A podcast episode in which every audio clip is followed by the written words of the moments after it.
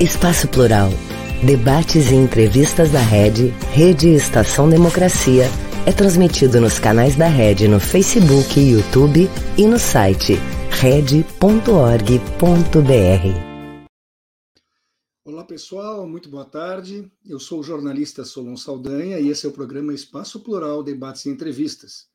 Ele é uma realização da Rede Estação Democracia e nós contamos também com parceiros, são 23 emissoras de rádio e TVs que o retransmitem. Estas têm suas sedes no interior do Rio Grande do Sul, em Santa Catarina, e também em Brasília. Hoje estamos na nossa edição número 395. E a convidada especial é Disa Gonzaga, ela que é presidenta da Fundação Tiago de Moraes Gonzaga e diretora institucional do Detran, aqui no estado do Rio Grande do Sul estaremos conversando com ela sobre a Fundação Tiago Gonzaga e o seu trabalho pela humanização e preservação da vida no trânsito. Eu lembro a todos que este programa vai ao ar sempre ao vivo, de segunda a sexta-feira, das duas às três horas da tarde.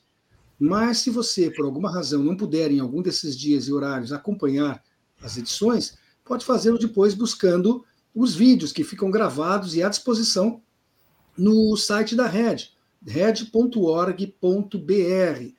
Neste mesmo endereço você encontra os vídeos da, dos outros programas que compõem a nossa grade, além de notícias diariamente atualizadas e uma série de artigos que são especialmente escritos para esse espaço.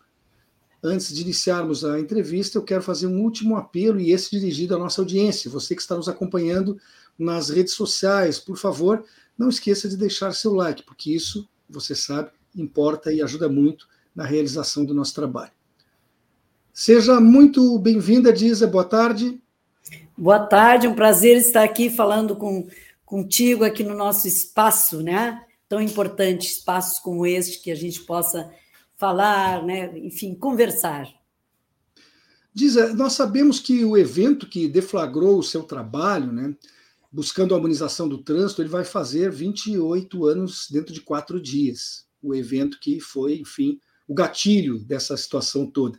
Eu me refiro ao acidente que vitimou o teu filho Tiago e também um amigo dele, o Rodrigo, que ocorreu na noite de 20 de maio de 1995. O que é que foi mudando com o passar do tempo no impacto e nas sensações trazidas por essa data para ti, Edisa?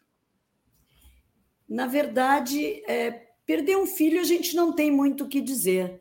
Não é a ordem da vida eu tenho dito isso, repetido inúmeras vezes, né?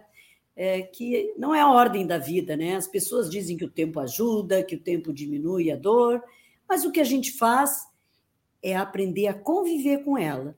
E nesse sentido, a Fundação Tiago Gonzaga, o Vida Urgente, me ajudou muito, porque todos os dias, quase todos os dias, mesmo hoje como diretora institucional do Detran, eu estou em universidades, colégios, falando para centenas de pessoas e vejo nos auditórios, nos teatros, nos colégios, muitos Tiagos ali pelo meio e Tiagas também, porque cada jovem tem um pouco do meu filho. E aí eu penso que se já tivesse uma Disa, uma Maria, alguém fazendo o que a gente está fazendo com vida urgente, talvez o meu Tiago não tivesse embarcado naquela carona sem volta. Hoje já há uma realidade diferente até no comportamento das pessoas. É difícil mudar comportamento. Duas décadas e mais um pouco, em trabalhos, não só da Fundação, é claro, mas a Fundação trabalhando exaustivamente né, para se mudar a cultura e fazer com que as pessoas cuidem mais, preservem a sua vida e a vida dos seus amigos. A, a Fundação Tiago Gonzaga, ela surgiu exatamente quanto tempo depois da, da partida do teu filho? A Fundação Tiago Gonzaga, quando exatamente fez um ano, no dia 13 de maio, é o aniversário do Tiago. E ele se foi num 20 de maio. Então, quando fez é, o aniversário, o primeiro aniversário dele, em 96, no 13 de maio, nós registramos no cartório a Fundação Tiago de Moraes Gonzaga.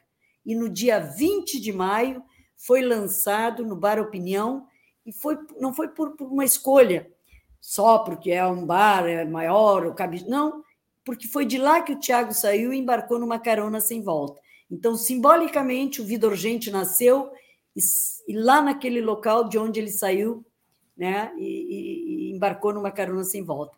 Então, exatamente um ano, quando fez um ano do acidente, nós estávamos no Bar Opinião lançando o que hoje é um programa de preservação da vida conhecido, e aí eu não falo sem nenhuma modéstia, conhecido aqui no Rio Grande, no Brasil e até fora do país. Agora mesmo nós estamos no encontro internacional e um jovem da fundação, aqui nosso colaborador, está né, representando a fundação nesse encontro mundial. E temos feito isso nessas duas décadas. É, você, é, fa você falando aí da repercussão internacional, eu sei, parece que você esteve inclusive em Moscou falando sobre isso, né? Não sei quantos outros países, mas você já, já, já está fazendo com que essa semente uh, caia em outros solos que não apenas o de Porto Alegre. Com certeza, sim. Em Moscou foi muito emocionante, inclusive, tu falares em Moscou. Foi na primeira Assembleia Mundial Ministerial, se não me engano, foi em 2009, 2010. E nesta Assembleia Mundial, é, eu fui convidada, e, a fundação foi convidada, mas eu, pessoalmente, fui insistido que tivesse que ser eu e não mandar um representante. Eu fui meio a contragosto, porque aquela viagem até Moscou, é tanta viagem, eu nem imaginava, não sei, a gente tem uma ideia que Moscou é. Moscou é ali pertinho de, de, de, do Reino Unido, né? mas parece que não é porque é, as, é na Ásia, mas é ali do lado, na verdade. E eu fui. E aí lá eu tive a surpresa. Lá eu recebi um prêmio pela Fundação Tiago Gonzaga, pelo nosso trabalho, um prêmio Príncipe Michael. O Michael é, para quem não sabe, é primo do hoje do hoje rei Charles da Inglaterra, né? Esse esse esse esse príncipe que nos concedeu essa honraria que é considerado assim o Oscar do trânsito é esse príncipe Michael, esse prêmio, né? E eu estive lá e foi muito emocionante, porque eu não estava esperando né, ser recepcionada e, e, a Fundação recebeu um prêmio mundial lá, na presença de mais de 150 países. Então, foi um momento muito especial e muito emocionante, porque foi projetado numa tela gigante o rosto do Tiago dizendo que ele representava o Brasil. Então, olha, foi mesmo bem emocionante. É, na realidade, naquele instante, ele representava os jovens todos do mundo, né? Do mundo, mas do nosso país principalmente, porque como tinha mais 153 países lá, né, eu também não quis assim achar que era de todo mundo, mas de certa forma assim, nós recebemos esse prêmio. E tu perguntaste assim quantos países, eu não saberia te dizer, eu não, não contei, mas a gente teve assim em muitos países, na Bélgica, em, em Panamá, em México, enfim, muitos países, né? sem contar que América Latina, Uruguai, Argentina, né? levando o nosso trabalho a convite, né? muitas vezes recebendo esses prêmios que a gente tem. É, eu confesso para ti assim, que os prêmios são importantes porque faz parte da nossa trajetória, é bom para conseguir apoiadores para a Fundação, mostrar que a gente tem o reconhecimento, mas os prêmios que me, que me, me emocionam verdadeiramente a gente recebe quase todos os dias. É um e-mail, agora o WhatsApp de algum jovem, de alguma pessoa, de uma mãe dizendo que obrigada, vida urgente, eu mudei meu comportamento, meu filho deixou. Enfim, esses são os prêmios que a gente realmente é, nos emociona, né? Esse, esses, e são diários para nossa alegria, né? Esse reconhecimento. É, eu falei, por exemplo, que o Tiago seria como uma representação dos jovens do mundo todo, porque a juventude, eu acho que tem características que são universais, né? E até eu te, eu te pergunto, dizem que o, os jovens, eh, mesmo inconscientemente, eles se sentem assim super-heróis. Eu faz tanto tempo que eu deixei de ser jovem que eu já nem lembro, mas será que todo jovem acha mesmo que é assim imortal, não tem noções do perigo da vida? Isso de fato ocorre ou é só uma característica, é uma característica psicológica relacionada à idade ou se trata de um mito?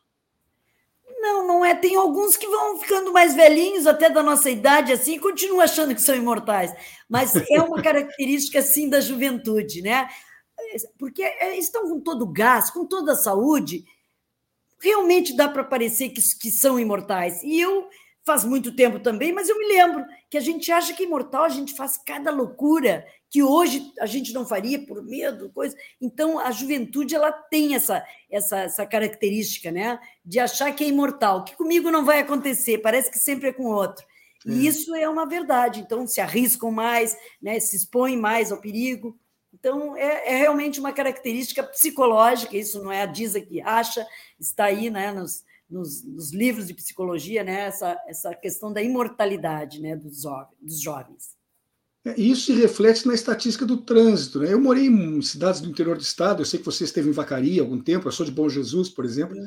mas morei em Lajeado, Nova Prata, outras cidades, e, e, é impressionante o número de acidentes que presenciei, ou que soube, ou que acompanhei como jornalista também, que envolviam e que vitimaram jovens. Né? A, a, a faixa etária do, do, do morto, do, da vítima fatal em acidente de trânsito é muito elevada entre os jovens muito elevada. Inclusive, não é uma questão só do Brasil. Embora o Brasil seja um mau exemplo no trânsito, ele está entre os cinco países que mais matam, mais violentos no trânsito do mundo. Olha que, é uma, isso é uma mácula. Eu acho. A gente quer ser campeão no futebol, quer ser campeão com o Grêmio na América, enfim, no mundo, mas não quer ser campeão no número de mortos. infelizmente, a gente, nesse ranking da morte no trânsito, nós estamos aí entre os cinco, às vezes ficamos entre os três né, está sempre ponteando as estatísticas que a gente não quer né, estar, né? infelizmente. Mas é, os jovens, sim, e não é daí só no Brasil, como eu dizia, é no mundo. Na Inglaterra tem campanhas fortíssimas para jovens, inclusive com a questão do celular. Muitos países que até tinham reduzido drasticamente as estatísticas que, que, que, que os jovens estavam presentes, voltou a subir por conta do celular. O uso do celular e os jovens ainda usam o celular com fones de ouvido. Então eles ficam cegos e surdos e não é só na direção não, é caminhando, pedalando, né, teclando no celular, falando ao celular, até tem gente que acha que é teclar que faz. Não, entrou no automóvel, desliga o celular, porque o celular, ele precisa da nossa atenção para responder, veja bem, para responder ele usa as mesmas conexões neuroniais que o nosso cérebro para atenção ao dirigir. Por isso que quando a gente entra num ônibus, tem lá, não fale com o motorista, mas ele pode escutando o rádio, porque com o rádio ele não tem que responder, ele não tem que interferir, ele ouve, se emociona até, mas ele não usa nenhuma conexão para responder para o rádio. E quando é uma pessoa que pergunta, senhor, vai ter na parada tal, pode me largar, ele tem que responder, ele já perde atenção ao dirigir porque vai usar a mesma conexão para a resposta. Então, este é uma isso é uma coisa que as pessoas têm que saber. Não adianta botar o celular no Bluetooth, não sei o quê, mas o meu. Não, é desliga, porque o que vier no celular, mesmo que eu não tecle para responder e responda no viva voz, eu estou usando a atenção ao dirigir. Ou seja, e no trânsito a gente sabe que na direção, na condução de veículo, de uma motocicleta, enfim, um segundo é fatal até para os pedestres. Então, vamos desligar o celular na rua, tirar os fones do ouvido, vamos prestar atenção. Até o fone de ouvido sozinho, ele né, só vai ouvindo a música, tudo bem, mas também perde os ruídos do trânsito, né? Uma buzina, uma freada, enfim. Então é complicado. É melhor mesmo é ir caminhando sem celular, sem música, porque aí a nossa vida está mais segura. É, diante do que tu disse agora, eu estava me lembrando que automóveis mais modernos têm hoje em dia uma conexão que você atende o celular uh, sem tocar nele, né, dirigindo. É, é moderno, mas, mas não é, não é segura. Claro, Para a vida não é.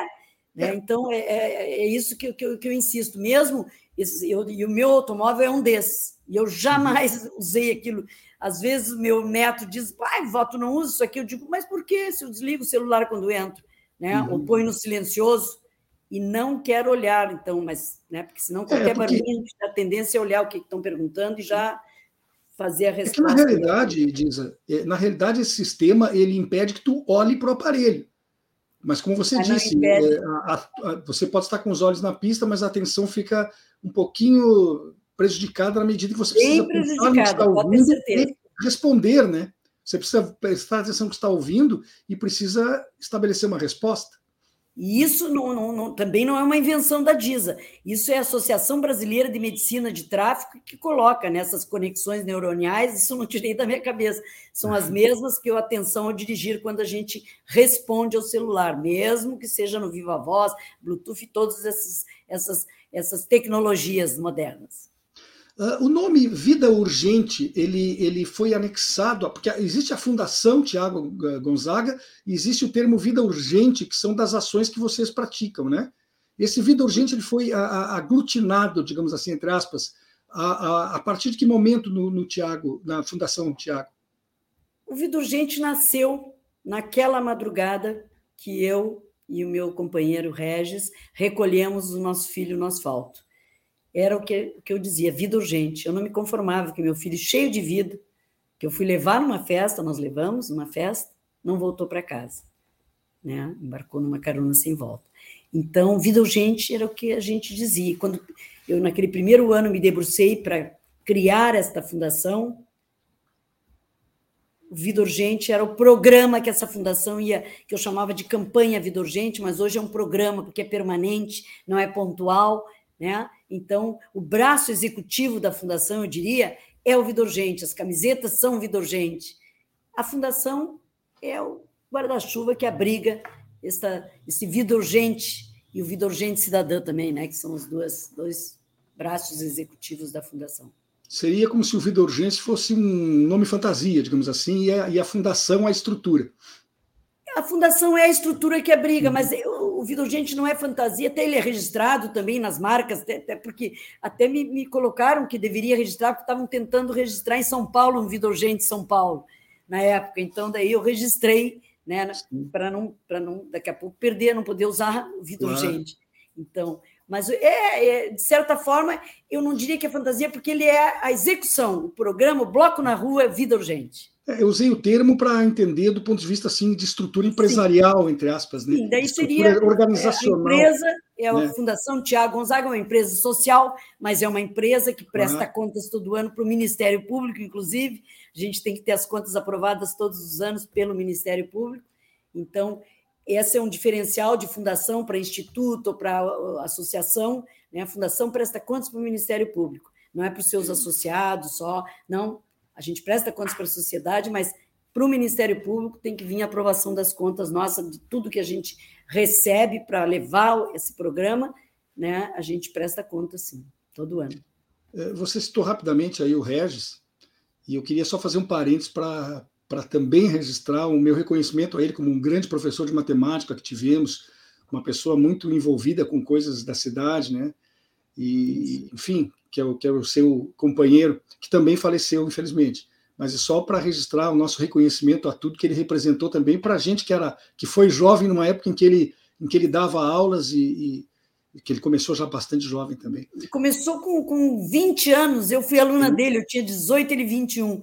E, e, e continua dando aula até o último dia. Ele estava dando aula na pandemia, aula nos grupos né, online, e era muito. O Regis era um ser muito especial mesmo, realmente era uma pessoa que eu vi o carinho que as pessoas têm por ele, toda a minha vida eu via os alunos, tio, né, onde ele passasse era, aquela alegria, né? O Regis era uma, um ser assim muito iluminado, alegre, uma pessoa que para cima eu tive o privilégio de conviver com ele por praticamente 50 anos, 49 de casado e um de namoro. Então é foi minha vida toda quando eu, às vezes, fico. Ah, o Regis podia estar aqui, podia, porque ele, não, ele ainda era jovem, né? Pra, e, mas eu penso que tudo que eu vivi, às vezes a gente passa uma vida e não tem um grande amor, uma pessoa como eu tive, né? O Regis, esse privilégio. Então, com certeza, ele está lá junto com o meu, meu Tiagão, os dois estão tão juntos lá, dizendo: olha aí, vamos lá, velha, toca, fica, toca aí. Né? É, eu... Tá, né? Eu estou aqui. Eu resolvi citá-lo porque, sem sombra de dúvida, ele era uma pessoa tão iluminada quanto você é, né? Ah. É, me diga uma coisa, a, as ações do Vida Urgente, elas são definidas como e por quem? Na verdade, nós temos um programa, como eu te disse, então nós temos ações para crianças, para jovens, para motociclistas, para adultos, palestras desde empresas até colégios, então são diferentes. Nós não podemos ir numa empresa falando a linguagem que falamos para crianças ou para adolescentes e, e vice-versa. Temos teatros, o Vida Urgente no Palco, que conta com três espetáculos, né? Hoje está em cartaz um deles, o outro está para a qualquer momento entrar de novo, porque a pandemia nos tirou nos tirou os espetáculos, né? não pudemos apresentar, uhum. reunir públicos, enfim, tudo que a pandemia impediu. Então, hoje nós estamos remontando os espetáculos, iniciando de novo. O Contadores de Histórias já está a mil, como eu digo, eh, atendendo, atendendo não, mas levando esse espetáculo para centenas de crianças. Eu, minha equipe está por aqui, pode me dizer até que quantos números nós números de crianças atendidos até o momento, né? São milhares mesmo, não é assim, né? São muito mais de mil crianças que a gente tem atendido em poucos meses. Então, é, é, é um programa que tem para todos os públicos, né? Nós atendemos com uma linguagem diferenciada. Talvez por isso a gente consiga chegar tão perto no coração das pessoas, porque a gente fala para aquele público especificamente, né? Agora mesmo, olha que coisa, nós estamos com, com um dos, dos nossos colaboradores é, é no Panamá? É no Panamá, ó, no Panamá, nesse encontro internacional. Nós estamos com, com uma das colaboradoras em Arroio do Meio, levando a, a, a, realidade virtual através de pedaladas numa bicicleta que até estivemos no Salt Summit, foi um sucesso. Está lá em Arroio do Meio. E outro colaborador está em. É, barbaridade. Meu Deus. Me esqueci agora do município. Veranópolis, olha que me assopraram aqui, Veranópolis. Então, a fundação ela está o tempo todo fazendo a sua parte. Eu estou aqui falando com quantas mil pessoas aí através desse programa, né? E minha equipe está aí trabalhando e fazendo, né? O contadores se apresentando em escolas, que eu não saberia dizer agora nesse momento qual escola ela, ele está, né? Então, é um trabalho bem, bem árduo, e, mas ele traz muita gratificação. Eu brinco com a nossa equipe sempre que não tem empresa neste país ou no mundo que tenha um produto mais importante do que o que a empresa social Fundação Tiago Gonzaga tem. O nosso produto é a vida. Então não tem produto maior. Por isso que a gente tem que ter mesmo um amor a essa causa. Aqui, para trabalhar aqui na Fundação, tem que ser competente, tem que ter toda uma série de habilidades, né? Mas tem que amar, acreditar nesta causa diferentemente de uma empresa que tu trabalhe, é competente, faz o teu trabalho direitinho, mas não precisa acreditar naquela causa ou naquela que nem é causa, às vezes é um produto, né? Então, eu acho que o terceiro setor é isso, é amor também, né? Muito amor envolvido, como as pessoas dizem. Você falou aí que a pandemia, por exemplo, por um período de tempo, impossibilitou a realização de peças de teatro ao vivo, né? Que era uma, das, é uma das atividades da fundação.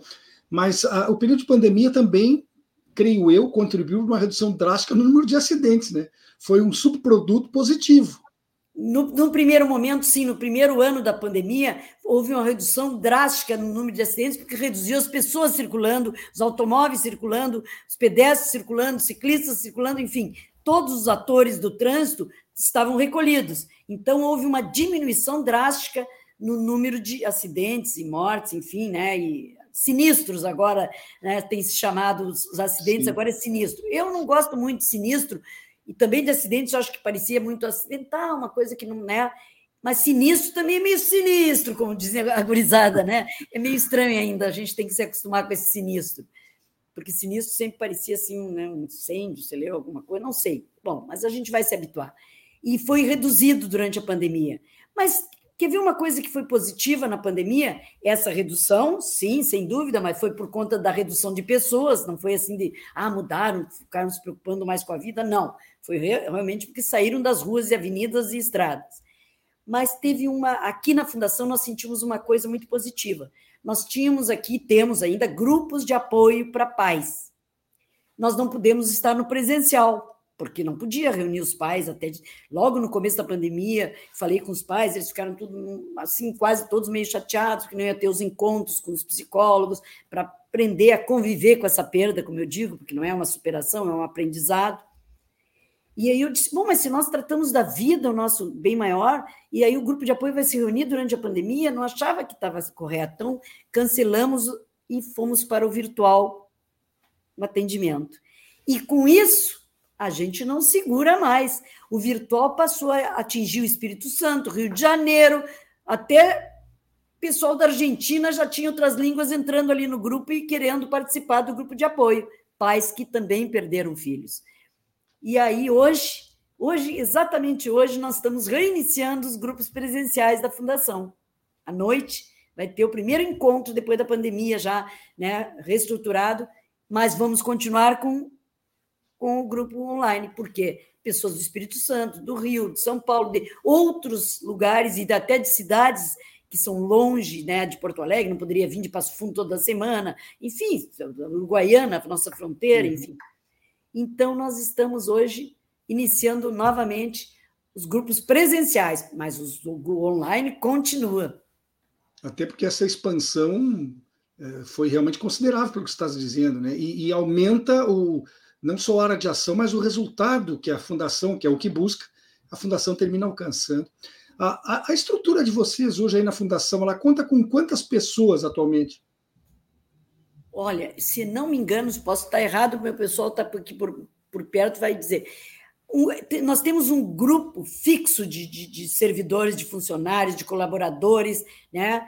Que são em torno de seis ou sete pessoas. É isso aí, Larissa?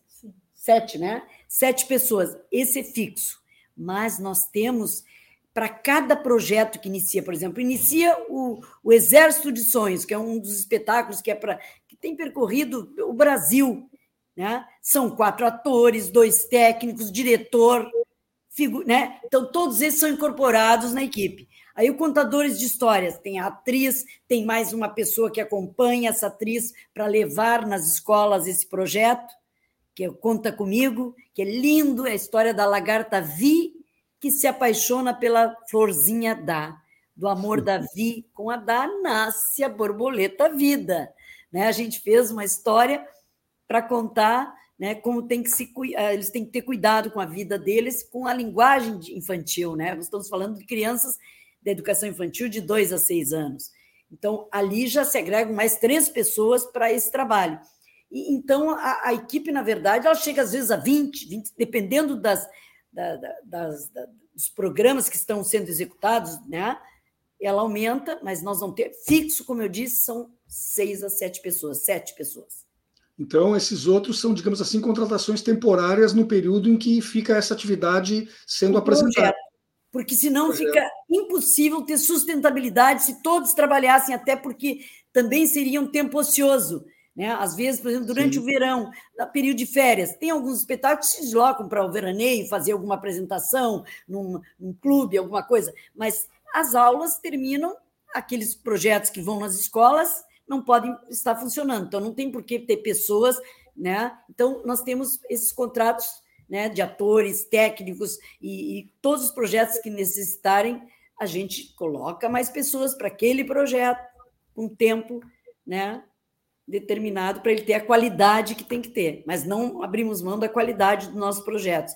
Então, nossos teatros são com atores, atores, não são pessoas que a gente, ah, isso aqui vai ser. Não, atores técnicos, diretor, tem toda uma preocupação. Vocês fazem um acompanhamento estatístico da evolução do número de acidentes e número de vítimas que acontecem em Porto Alegre, no estado, no país, e tem como aferir de alguma maneira possíveis resultados de melhoria em função do trabalho realizado? Nós temos indicadores do nosso trabalho, sim. Eu não te diria que que são tão tangíveis como, se eu, como eu te disse, se nós dessemos cadeiras de roda, perna mecânica, enfim, aparelhos para pessoas que sofreram acidentes, ah, dava para mensurar 40 cadeiras de roda, tanto, né?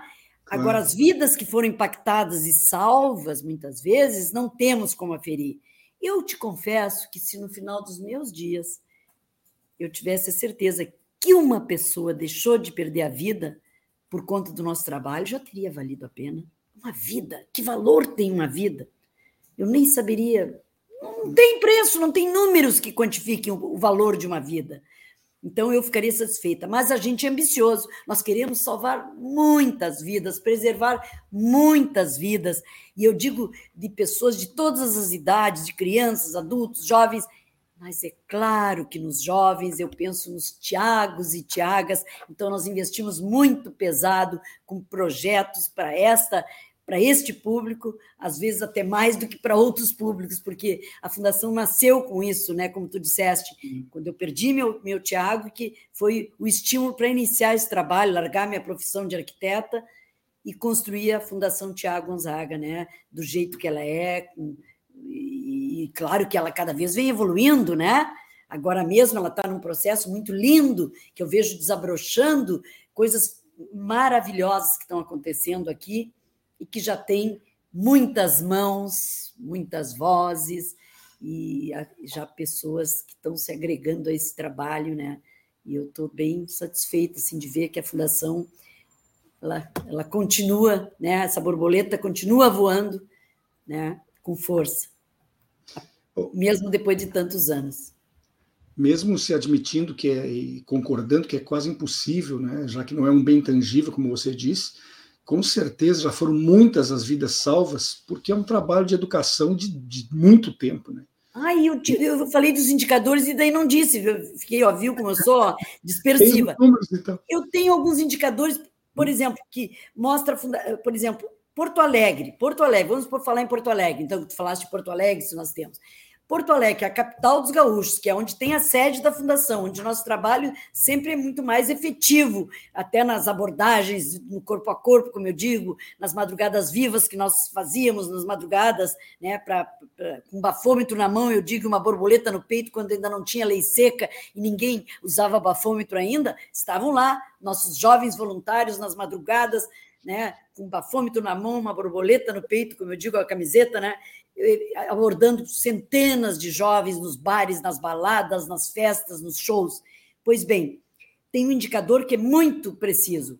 É, Porto Alegre, embora seja a capital, onde e o Rio Grande do Sul, estado onde, onde se começa com álcool mais cedo, é o local onde menos se faz a mistura de bebida e direção, álcool e direção.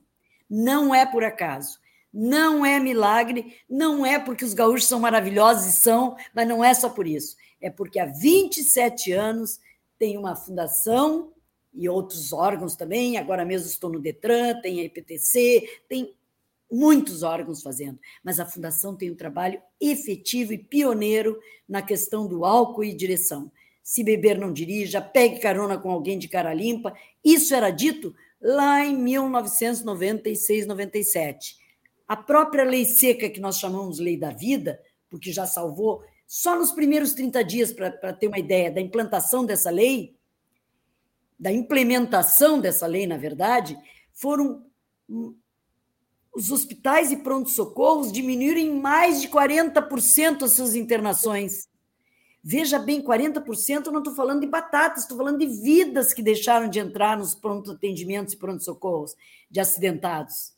Então, a lei seca, a lei da vida, essa lei que proíbe o consumo de álcool associado à direção, é uma lei que a Fundação foi pioneira. Nós colhemos mais de 70 mil assinaturas, levamos para o Congresso Nacional, pressionamos nossos deputados aqui, fomos a Brasília. Aqui mesmo em Porto Alegre, tem uma lei municipal que foi provocada, foi pela Fundação Tiago Gonzaga e depois distribuímos para as outras câmaras de vereadores do Estado para o projeto de lei para para implantarem nas suas cidades, que é, proib... é a proibição do consumo de álcool nos postos de gasolina e lojas de conveniência. Então, veja, é, isso mudou. Quer dizer, o Rio Grande do Sul é uma da, Porto Alegre é uma das capitais que menos consome álcool e direção. Ainda tem muito? Tem, mas já se tem uma cultura, principalmente dos mais jovens. Tanto que na Balada Segura, que é uma operação que eu faço lá no Detran, está sobre a minha responsabilidade, que é aquela fiscalização da lei seca, né, da alcoolemia, nas madrugadas, nossos agentes estão nas ruas. As pessoas são pegas, sabe com que idade? 45 anos a média das pessoas que são pegas, não é de, de 18, de 20. Então, é, realmente é, é, tem tido, né? E em outros fatores também, né? O cinto de segurança, as crianças chegavam da, da escola e iam dizer para o pai botar o cinto, é, tem que parar no sinal amarelo para as pessoas, porque atenção, criançada ajuda. Eles são, além de tudo, eles ouvem e são educadores, porque eles, eles chamam a atenção dos pais, e os pais ficam envergonhados de ser chamado a atenção do filho, é às vezes, de 5, 6 anos. É verdade. Uh, eu, tinha aqui informação, até ia tocar nesse assunto contigo, dessa contribuição efetiva que foi dada pela Fundação no sentido da aprovação da lei em Porto Alegre sobre a proibição do consumo de bebidas em postos de gasolina em lojas de conveniência. Uh, vocês não sofreram pressões de, de, classe empresarial, porque teve gente que perdeu dinheiro com isso, né? Teve gente que perdeu uh, de estar vendendo, e infelizmente, claro que a, a vida não tem, não tem como aferir preço. Você Na verdade, pode vender no posto, não pode consumir no posto. Porque os postos de gasolina aqui em Porto Alegre, no interior também, porque eu vi muito isso também no interior, eram points de encontro onde as pessoas ficavam bebendo com as garrafas de bebida, às vezes em cima do carro, e de lá saíam, às vezes cantando pneu e sofrendo acidentes. Muitos sinistros de trânsito saíam desses postos de gasolina. Então, nós fizemos esse projeto de lei proibindo o consumo de álcool nas dependências de postos de gasolina e lojas de conveniência. E aí a pessoa pode estar fazendo um churrasquinho na sua casa, quer comprar uma cervejinha, pode ir lá no posto, mas não pode consumir no posto, porque é a associação direta de álcool e direção. Claro. Então, isso, isso que tem que ficar bem claro. A gente não sofre pressão, vou te explicar por quê. Acho que as pessoas não têm coragem de chamar a atenção da fundação quando está protegendo a vida. Talvez a prefeitura, os políticos sofram pressão e sofrem, estavam querendo amainar a lei, da, a lei seca, que eu chamo lei da vida, né? enfim, mas a fundação eles não pressionam, porque eu acho que eles respeitam, sabem que a gente não está de brincadeira e está fazendo um trabalho sério. E o nosso um... é a vida, né? Vou te dar um outro exemplo, é uma coisa que me preocupa, eu, como sou uma pessoa que frequento estádios, por exemplo. Alguns anos atrás, as bebidas eram vendidas, bebidas alcoólicas, dentro do estádio, do Grêmio, do Internacional, de qualquer outro Isso. clube, durante as partidas. Eu sou testemunha ocular da história, porque vivi aquele tempo e vivo o atual, frequentando de forma igual. O número de brigas e problemas era muito maior, sem contar que as pessoas saíam do estádio alcoolizadas e também iam para o trânsito. Agora há uma pressão no sentido de que voltem a permitir a venda de bebida alcoólica. Seria um desastre. Seria um ah, desastre. A Fundação foi radicalmente contra esse projeto de lei que está na, na, na, Câmara de Vereadores, se não me engano, agora, né? Estava. Andou circulando, daí nós vamos para as redes sociais e, e vamos, é, vamos na Câmara de Vereadores ou na, no, na Assembleia Legislativa e pressionamos os deputados, que é um retrocesso. Ninguém, daí as pessoas dizem, mas pode beber é, nos bares em volta do estádio. Sim, mas veja bem, bebeu antes do jogo. Ali, em volta do, do estádio do Inter, tem até uns bares que até sei o nome, porque eu passo o meu caminho para casa. Do Olímpico, agora não sei, é lá, lá para mais para fora, então deve ter também no caminho. Tem Bom, muitos mas bares. a coisa é beber antes. Agora, durante o jogo todo bebendo, o cara, porque 90 minutos pulando, chacoalhando, talvez o efeito do álcool já seja amenizado. Agora, ficar bebendo dentro do estádio, sai, como tu disseste, e pega seu automóvel, e a gente via as pessoas pegando seu automóvel no estacionamento, né? A briga lá dentro, isso é, não é, não é achismo também, e tu tens toda a razão. A Brigada Militar diz que 70% das ocorrências dentro dos estádios de brigas e ocorrências baixaram depois que foi proibido o consumo de álcool nos estádios. Com Olha certeza bem, baixaram. Não é uma impressão tua, não, é, é real. É. Com certeza baixaram. Eu, eu vou muito a, a, estádios de futebol e é assim palpável a diferença. Sabe? E então, a brigada eu, constatou eu, que diminuiu, porque eles estavam nos estádios, né? Claro. 70% de ocorrência diminuíram. Imagina isso. Eu espero que é. os nossos vereadores em Porto Alegre, os nossos deputados em termos de Estado, que eles também estavam querendo fazer uma lei que valesse para o Estado todo, se sensibilizem quanto a. Joguem a favor da vida. Tem que jogar para a plateia vida. que é a vida, e não né, por interesses, enfim, né, a gente sabe que os interesses corporativos e a indústria da bebida é forte. Nós mesmos tivemos uma vez um, um, uma oferta de patrocínio né, de, uma, de uma dessas grandes, aí, grandes mesmo, e a gente não aceitou, mesmo que desse para fazer vida urgente quase em Marte, né, com dinheiro. Mas, Mas seria um contrassenso. Né? Seria um ah, contrassenso. Como é que vai Mas anunciar... e a nossa credibilidade? É. E tudo que a gente construiu, que é o que tem de mais importante no patrimônio dessa fundação, não é essa casa que nós alugamos e que agora vamos ter uma casa cedida pela prefeitura até pouco, faz mais, um pouco mais de um mês, né? Não é isso que é o nosso patrimônio. Nosso patrimônio é esse também intangível, mas que a gente sabe que é a nossa credibilidade com a sociedade gaúcha, brasileira e até muitas partes aí do mundo que a gente já tem levado esse. Me entusiasmei aqui na nossa conversa, deixei passar o horário do intervalo. Vou ter que fazer uma paradinha aí de dois minutos e nós já retomamos aí para a parte final do programa. Um país sem serviço público, sem concurso público, dependendo de nomeações políticas. Já imaginou? É o que pode acontecer com a aprovação da reforma administrativa. A Durga Sindical, em defesa dos professores e da educação pública e de qualidade. Educar não é somente fazer prédio. Prédio não ensina ninguém. Quem ensina é o professor. O governo tem que entender isso. Na escola nós somos um só. Seja professor, seja funcionário, o reajuste tem que ser igual para todos. Meu básico é 657 reais. O que a gente está pedindo é o mínimo de respeito. É para ter comida no prato. Eu dei a minha vida pela educação. Valorização e respeito. É para os que estão na escola e também para quem já está aposentado. CEPERS, a luta pela educação é de todos nós. Estou falando de uma cooperativa de crédito, conhece? Sim. Você movimenta sua conta como no banco, mas não é banco. E tem crédito se eu precisar e para padaria também. Ah. E que o resultado é dividido entre todos. E você pode investir com segurança. Sim, é simples. A Cressol tem tudo isso. Lá, ganhar é para todos. E se eu quiser cooperar? É simples. Vem junto! Cressol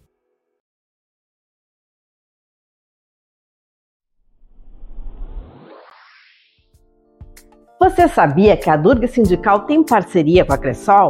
Uma instituição financeira para atender especialmente você, filiado filiada. Conheça os benefícios de investir onde você é sócio da sua cooperativa e todos crescem juntos. No Coopere por um novo sistema financeiro. Para fazer parte, acesse nossas redes sociais e informativos da semana. Aproveite!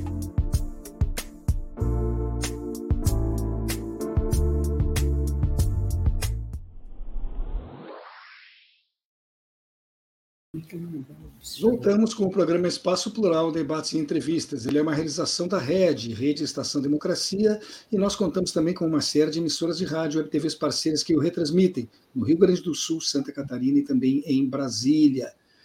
Uh, muito obrigado pela audiência, você que está nos vendo agora ao vivo, e se puder depois, ou se perder algum dos programas da semana, não esqueça que acessando red.org.br você pode assistir no horário que tiver disponibilidade de tempo, porque os vídeos permanecem lá gravados. Nós seguimos aqui no programa de hoje com a presença de Diza Gonzaga, ela que é presidenta da Fundação Tiago de Moraes Gonzaga e também diretora institucional do Detran no Rio Grande do Sul.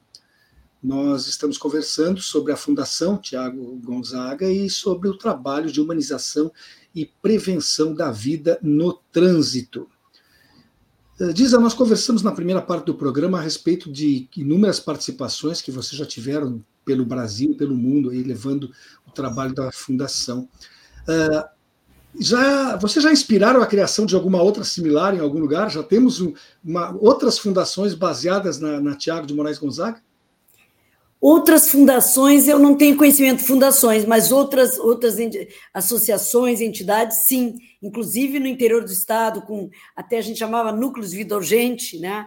E, e, fora do Brasil, parece, a gente sempre tem aquele complexo de vira-lata, né? O brasileiro, e não é. Eu, eu estive em, em encontros internacionais onde a fundação foi tida como um exemplo para o mundo. E nós temos uma ONG mundial de jovens chamada Yours, e essa Yours, ela é inspirada no trabalho da Fundação Tiago Gonzaga. A Fundação faz parte da força-tarefa que criou essa Yours, inclusive. Fomos convidados. E inspiramos o trabalho da Yours, que é uma ONG internacional de jovens. Então, isso é muito inspirador para nós, saber que a gente está inspirando. Né? Para nós, é, é, nem é inspirador, é motivo de, de até nos dar forças assim para levar o nosso trabalho, com todas as dificuldades que temos, mas a gente né, vai adiante, supera as, as, as adversidades, como pandemia, recursos sempre é um problema, temos que estar sempre atrás de, de apoiadores e os apoiadores é, sabem que vão ter um retorno, porque nós vamos colocar eh, os, os, o nome deles na, na nossas, nas nossas redes, enfim, agradecer de todas as formas, em entrevistas como aqui, né, a gente muitas vezes pode citar esses apoiadores, enfim. E, então, a gente precisa para levar este bloco, esta vida urgente, né, para as, os rincões aqui do Estado, né, e fora dele. Além de muitos artigos relacionados à área de educação para o trânsito e mobilidade urbana, você também escreveu um livro, né, o Tiago Gonzaga, Histórias de uma Vida Urgente, que está na sua 17 edição, não é pouco, um país que lê... 27 27 Puxa, eu é. matei 10 delas aqui, cortei 10. 20. Mas, enfim... Mas, é, é, na verdade, assim, eu, eu é, eu não, não tenho pretensão de escritora, o máximo que eu tinha escrito era memorial de obras como arquiteta, né? Hum. Mas quando o Tiago, esse livro foi escrito nos primeiros dias que eu perdi o Tiago. Eu acho que naquele primeiro mês eu comecei a contar histórias de uma vida urgente mesmo do meu filho. E foi uma forma de elaborar, talvez, aquela partida tão rápida. Ali eu fui colocando, tem algum depoimento de alguns amigos da época dele ali, enfim, e é um livrinho que eu conto, mas sem nenhuma pretensão. Então, acabou ele sendo assim, está na 37 edição, por conta de que muitas escolas adotaram para trabalhos, aliás, até sugiro que as escolas que nos ouvirem quiserem né, trabalhar o livro para preservação da vida dos alunos. Os alunos adoram. Eu fui em alguns colégios chamadas depois de que depois dos alunos terem lido o livro, que a professora dizia: depois que eles leem o livro do Tiago na cadeira aqui de literatura ou de português, eles ficam reclamando de tudo que é livro que vem. Ah, o livro, o livro do Tiago era melhor. Ah, era melhor porque é uma história real, que eles se identificam. Para mim, o Tiago era especial, mas era um jovem como os outros todos, né? Com certeza, com as suas. Como tu disseste mesmo no início desse programa, né? Os jovens são parecidos, e assim é no mundo, né? Então, eles se identificam, e também um livro que não é muito grosso, então também não, não, não, não toma tanto tempo assim de leitura. E então é isso, mas eu não considero assim que é um, né, um livro literatura, mas é um livro que tem levado a sua mensagem, que é de preservação da vida através da história do meu Tiago. É, na verdade, então ele surgiu como uma forma de elaboração do luto e se transformou em mais um instrumento importante para a educação. Né? Uh, é, é, talvez como é que é o trabalho que você faz lá na diretoria eh, institucional do Detran? O que, que essa diretoria realmente tem como, como uh, função, como atividade cotidiana? Pois é. Antes de mais nada, vou fazer um parênteses. Eu estou lá na, na diretoria institucional do Detran, porque o governador Eduardo Leite ele foi um dos alunos, jovens alunos, que me assistiu lá na sua Pelotas, no colégio. Ele assistiu a palestra da Disa. E depois, quando se formou o Núcleo Vida Urgente lá, ele, ele foi um dos que trabalhou bastante. Eu tenho inúmeras fotos do, do Leite, do Eduardo, assim, com 15, 16 anos, né? Bem piá mesmo, 14 anos, a mesma carinha querida. Ele era presidente do Grêmio Estudantil, então ele foi bem, bem é, trabalhado essa questão dentro do colégio e depois lá em Pelotas. E aí, quando ele assumiu o primeiro governo, eu fui convidado para ir para o Detran mas só que eu não eu queria algo, algo que tivesse educação, porque no trânsito são aqueles três E's, né? Se fosse um especialista, um técnico, e eu sou técnico em vida, muito mais do que técnico em trânsito. Então, é, se fosse um talvez um técnico mais cartesiano, diria que o trânsito é, é são os três E's: engenharia, que são as estradas, as vias, enfim, esforço legal, que são as leis, e o outro E, educação pois é neste que eu me enquadro. A fundação ela é, ela é educativa, é a educação que nós, é esse E que nós pegamos.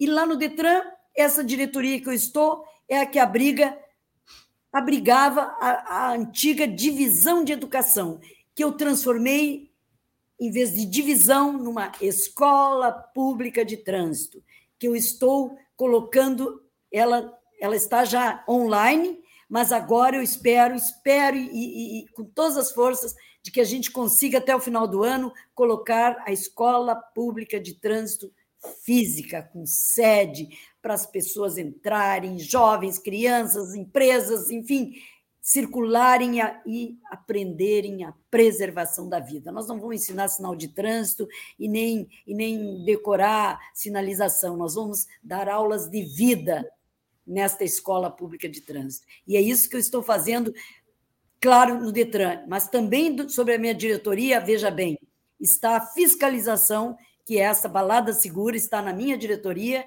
e também está na minha diretoria a parte punitiva das infrações e das cassações e suspensões de dirigir, sabia? Olha só. Hum. E daí diz, diz, mas como é que tu trabalha com isso? Da educação, fiscalização e, e, e punição. Mas isso tudo é educação. Um pai, por mais que ame seu filho, ele não monitora? Monitorar é fiscalizar no trânsito. A gente monitora o filho, a gente acompanha o filho para ver se está tudo. Fez alguma coisa que não está certa, a gente vai lá e chama atenção. Uhum. Fiscaliza. E se ele continuar, a gente, quem sabe, dá um castigo, uma punição, tira o celular por uma semana, faz alguma. Hein? Não é assim? Educação é um processo que tem que ter o monitoramento, o acompanhamento, a fiscalização no trânsito, é a fiscalização. Tem que ter a punição, sim, porque senão as pessoas parece que não aprendem. Né? Às vezes precisa, é a última instância. E claro que a primeira e a que eu acredito que vai mudar a realidade deste país e, e é no mundo assim, é através da educação. E é este E que eu, que eu, que eu tenho um apreço maior, muito embora reconheça, como arquiteta, a, né, a questão da, da, das rodovias, né, do, a questão da lei, a legislação, o esforço legal, mas a educação é que eu levo a minha maior energia. Mas diz a, a... É, desculpe. Diz, a, a educação é sempre apontada como solução, não só para o trânsito, mas para quase tudo na vida, né? Mas os resultados, é, mas os resultados que ela pode oferecer em qualquer área, não só no trânsito, eles não são imediatos. Não. Eles são mais, eles são mais reais e mais duradouros, mas eles demandam algum tempo. O que, que se pode fazer claro que as próximas gerações tomara que já tenham solucionado isso que nós vivemos hoje em dia. Mas o que, que se pode fazer para que se tenha resultados mais imediatos, para que mudanças aconteçam já, mesmo que menos uh, profundas do que aquelas que virão depois com a educação? Educação é um processo, tem que ser permanente. Não existe milagre, vai lá dar uma palestra num colégio achou que mudou tudo. Não, tem que ser um processo permanente assiste pequenininho, contadores, depois vai lá uma palestra, depois vai, não sei, e ele vai tendo que, ele vai aprendendo. E os adultos muitas vezes já pegam aquele bonde andando na educação para o trânsito. Mas a uhum. educação formal começa lá na pré-escola e vai, vai, e, né, e, e, e, ensino fundamental, ensino médio, às vezes universidade, que não é obrigatório, mas né, e faz um curso ainda, um pós, um mestrado. A gente não para nunca de educar. E, e, não é em curto prazo, não, é médio e longo prazo. Mas a, a médio prazo, a educação é o que surte o efeito que não se retorna, a gente não tem retrocesso. Depois que a gente se conscientiza, dificilmente a gente volta atrás. Por isso que a educação é o principal desses três Es.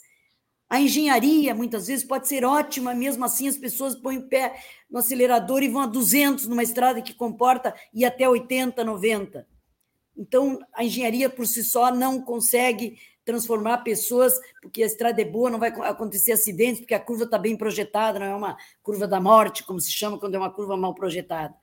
Pois bem, e a fiscalização, por mais eficiente que seja, é impossível fiscalizarmos as pessoas às 24 horas desde que elas põem o pé na rua, como pedestre, como skatista, como ciclista, como motorista, como condutor de moto, né, motociclista. Então, a educação é, a, é, o que, é o E que mais nos garante esta mudança de comportamento das pessoas em todos os papéis que elas exercem no trânsito. Em todos nós exercemos o papel de pedestres, passageiros, muitas vezes motoristas, ciclistas, mas todos nós temos algum papel no trânsito e nós temos que nos educar para qualquer um desses papéis para preservar a nossa vida e a dos outros. Mesmo um pedestre, se ele agir, não agir corretamente no trânsito, ele pode provocar um acidente de grandes proporções. Imagina atravessar uma estrada, está vindo um ônibus, ele se atravessa, o ônibus dá uma freada, bate, daí derruba outro, bate no outro carro e daí dá um, um terror. Então, um pedestre também faz parte do trânsito. É bom que se fale nisso. Trânsito não são máquinas circulando no asfalto. Trânsito é vida que circula nas ruas, nas avenidas, nos espaços, nas calçadas, enfim. Eu me empolgo, né? Jesus, parece que eu estou dando um discurso. Mas é, é, bom que seja assim, essa empolgação é necessária. Mas o, o, falando em pedestre, é bom lembrar que o pedestre também está submetido à lei, pode até ser multado. Né? As pessoas não sabem disso, mas a rigor o pedestre pode ser multado se ele, se ele tiver alguma atitude uh, incorreta. Mas eu havia te perguntado, e concordo plenamente com a questão da educação, mas fora ela, há algo que possa minimizar, se não solucionar, pelo menos minimizar o problema do trânsito em curto prazo? Existe algum outro método? As três forças têm que andar junto: a fiscalização, né, que, é, que é o esforço legal, a fiscalização eficiente, a punição e também as estradas, né, o sistema viário mais compatível, com boa sinalização. Tudo isso junto com a educação, nós vamos conseguir talvez mais rápido se os três E's andarem juntos. Agora, de nada adianta só ter fiscalização eficiente se a engenharia não funciona. Tem uma curva que o cara vindo na velocidade que está permitida, o veículo voa para fora da curva num dia de chuva, no, ou num dia, enfim, uhum. né, ou com uma serração, se a pessoa não obedece, não adianta, está lá 80, mas com uma serração tem que andar 50, 40 muitas vezes. Então, uhum. a educação tem que andar junto com todas elas sempre. Então não adianta uma só, só engenharia, tá perfeito, estradas maravilhosas, ruas bem sinalizadas, tá. Solucionamos. Não. Então, as três, os três E's, como eu digo, têm que andar juntos. Você acredita que ainda possa e deva ser melhorado alguma coisa em termos de legislação do trânsito? Olha, eu, acho, eu quero dizer até para quem não sabe, o Código de Trânsito Brasileiro, o CTB, o nosso código é um dos mais dos mais completos, sabiam? Dos mais rigorosos também. O que nós temos que fazer é que ele se cumpra na prática. Não adianta lei fria lá. Então, legislação nós já temos bastante. Nós não precisamos de mais legislação. O que nós temos é que cumprir com o que nós temos e, e cada um se conscientizar que trânsito é cada um de nós. Quando põe o pé na porta, na saída do seu edifício da sua casa, você é trânsito. Seja em que modal bicicleta, pede, enfim, de carona, de, de, de aplicativo, não interessa. Nós somos trânsito. Então, é, é, isso que nós precisamos ter essa, essa, essa, essa consciência, né, de que nós somos, no trânsito, somos todos dependemos uns dos outros, né? Na pandemia a gente viu que estava todo mundo ligado, né? Como a gente né, era um, né, tinha que cuidar do outro, se cuidar do outro. No trânsito é a mesma coisa. Não adianta eu ser uma motorista exemplar, fazer tudo certinho se tiver um outro que faça. Né? Então, por isso que precisamos de todos. Né? Nosso tempo está se esgotando, Diza, mas eu queria, para concluir, te perguntar que conselhos você pode deixar aqui, baseando-se, evidente, na tua experiência pessoal, para os jovens e também para os pais, né, em termos de cuidado no trânsito. Um conselho que possa fazer com que as pessoas, enfim, pensem na, nessa situação com um pouco mais de seriedade e preocupação. Conselho, eu não gosto muito dessa palavra conselho, né? Porque a gente acha assim, eu sou conselheira, até sou conselheira do Conselho Estadual de Trânsito, mas o conselho, eu diria para os pais, não é bem um conselho, mas uma, uma que mais vale o exemplo do que mil palavras. Não adianta dizer para o filho, é, faça isso, faça aquilo, e quando tocar o telefone diz que eu não estou. Pronto, caiu por terra tudo. Então, no trânsito é a mesma coisa. Não adianta dizer para o filho, vai na cadeirinha, senta direitinho, não pula, não, não sei o quê. Se o pai não põe o cinto, se o pai não para na faixa de segurança, manda a criança atravessar quando tiver faixa na faixa. Então, mais vale um exemplo do que mil palavras. Não adianta botar seu filho num CFC com 18 anos para tirar habilitação se ele deu um mau exemplo a vida toda. Provavelmente o filho também vai seguir. Então, isso é muito importante. Para os pais, o exemplo vale mais do que mil palavras. Isso é que é.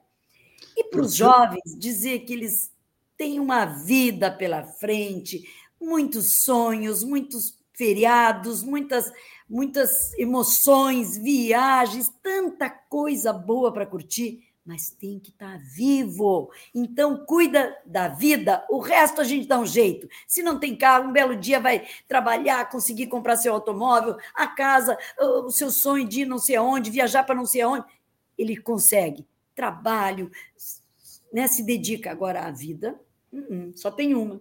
Perdeu, não tem jeito. Tá? Então, cuidem da vida. E o resto vai junto no pacote, a gente vai cuidando da vida e, e conquistando as coisas que a gente quer. Né, gurizada? Chagarada.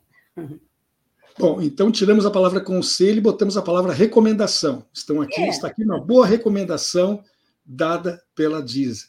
O programa está concluído, o tempo se foi, e eu quero agradecer a presença da convidada de hoje, Diza Gonzaga, que é presidente da Fundação Tiago de Moraes eh, Gonzaga e também diretora institucional do Detran do Rio Grande do Sul. Estivemos conversando aqui com ela sobre a Fundação Tiago Gonzaga e o seu trabalho pela humanização e preservação da vida no trânsito. Muito obrigado, mais uma vez, pela tua presença, por ter estado aqui conosco nessa hora, nos dando estas lições aí tão importantes que nós precisamos todos aprender. Eu que agradeço. Muito obrigada pela, por essa oportunidade de estar aqui compartilhando contigo esse espaço tão importante. Perfeito. Antes de encerrar, eu quero então convidar a nossa audiência, o pessoal que está nos acompanhando agora, para que adquiram o hábito de visitar regularmente o site red.org.br. Isso é muito relevante para que o nosso trabalho tenha continuidade.